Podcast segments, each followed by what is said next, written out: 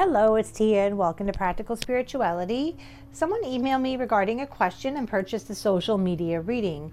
The question is I would like insight, clarity, and guidance regarding my marriage.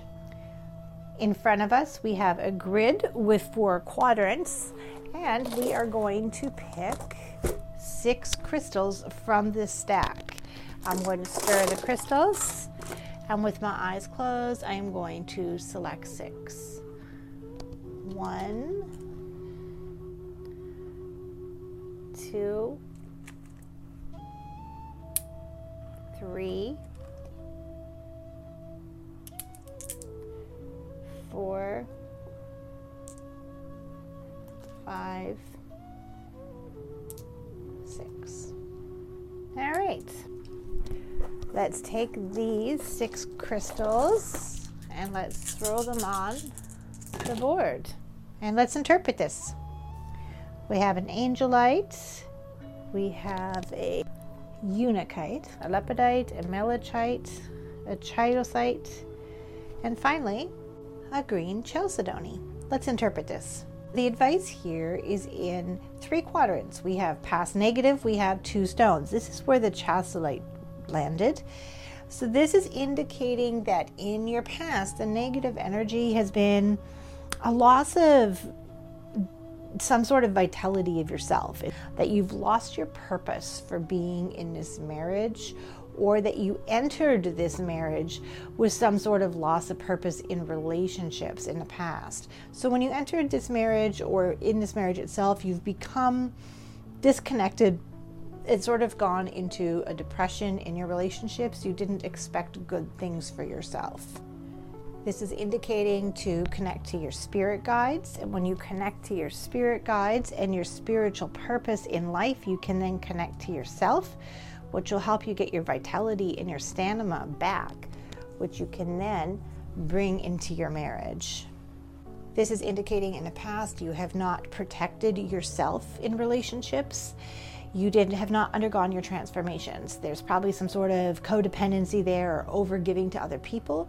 So you weren't doing your own self growth per se, and you weren't protecting your own boundaries. It indicates that in the past there has been some anxiety and tension in your life, and this anxiety has to be realigned for you to move forward in a positive way.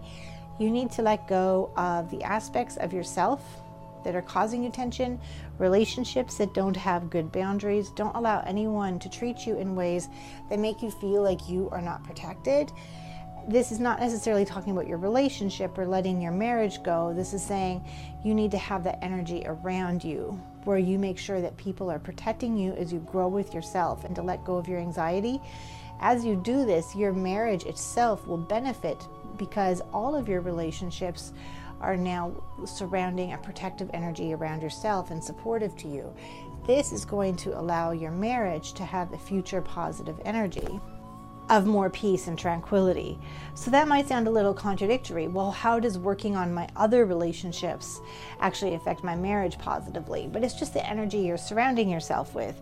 If you want to end this depression that was in your past negative, like the depression of your soul, so to speak, in your relationships, as you no longer allow relationships that cause you to feel lesser or more taken from, that take more than you give then you're just surrounding yourself with all that energy of I will receive good things, and this will ripple into your marriage, and your marriage itself will feel more calm to you.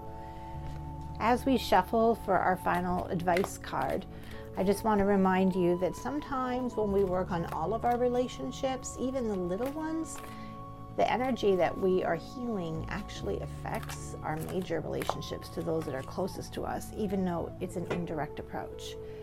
And it says the advice here is to surrender the drama. So, no matter how much emotionally charged a situation, remain calm and stay centered, and it will help resolve all issues more clearly. This is Tia from Practical Spirituality, and I hope that helps.